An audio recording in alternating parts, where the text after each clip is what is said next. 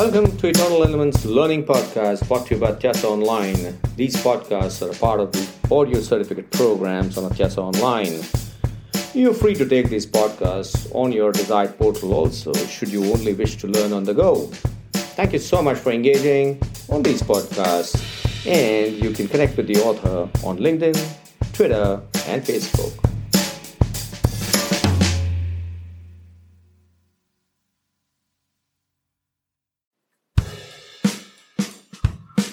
Hi, this is Nikit Karasgi from Otessa Online talking to you on leadership and management at Eternal Elements. We are at the season four and we're discussing the all facets of ownership and accountability. And in this podcast, we're going to discuss all about what is it to actually determine the consequences of having achieved success or of having failed in achievement of the goal why are consequences important for the team and why is it that the consequences have to be predetermined and informed to the team and communicated to the team? Because if the team does not know what the consequences of the goal the team may not be taking the goals too seriously. For instance uh, if a patient is being taken into an operation theater and then if uh, the team doesn't know the medicals do not know the criticality of the surgery and if they're not informed how critical the patient is and what could be the outcome of the surgery maybe uh, the uh, seriousness of deployment of the medical staff may not be there because they would be operating on certain assumptions. And the same thing holds true for an organization because if you look at an organization, it's also handling a whole lot of critical tasks.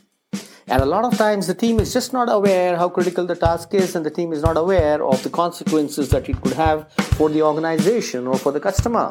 And therefore, it's important for the leader to set the ownership and accountability factor through the element of consequences which have to be explained. But before they're explained, they are predetermined and then explained to the team the consequences at an individual level, the consequences at the team level, and the consequences at the organization level. At all the levels, the consequences have to be talked about. The consequences could be even at the level of the brand that can be talked about.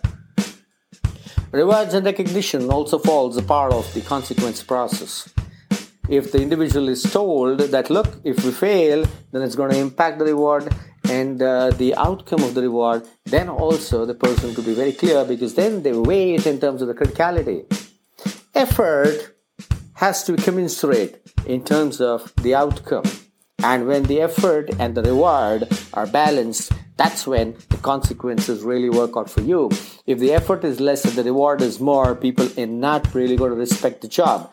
However, if the effort is high and the reward is low, then again, people are not going to be really uh, getting excited about the job. So the whole component of what is in it for me is determined through consequences also. So it's not only about doing well or not doing well, but it's also about what are the values of mine that are getting nurtured. Those could also be the consequences that the person may have to deal with.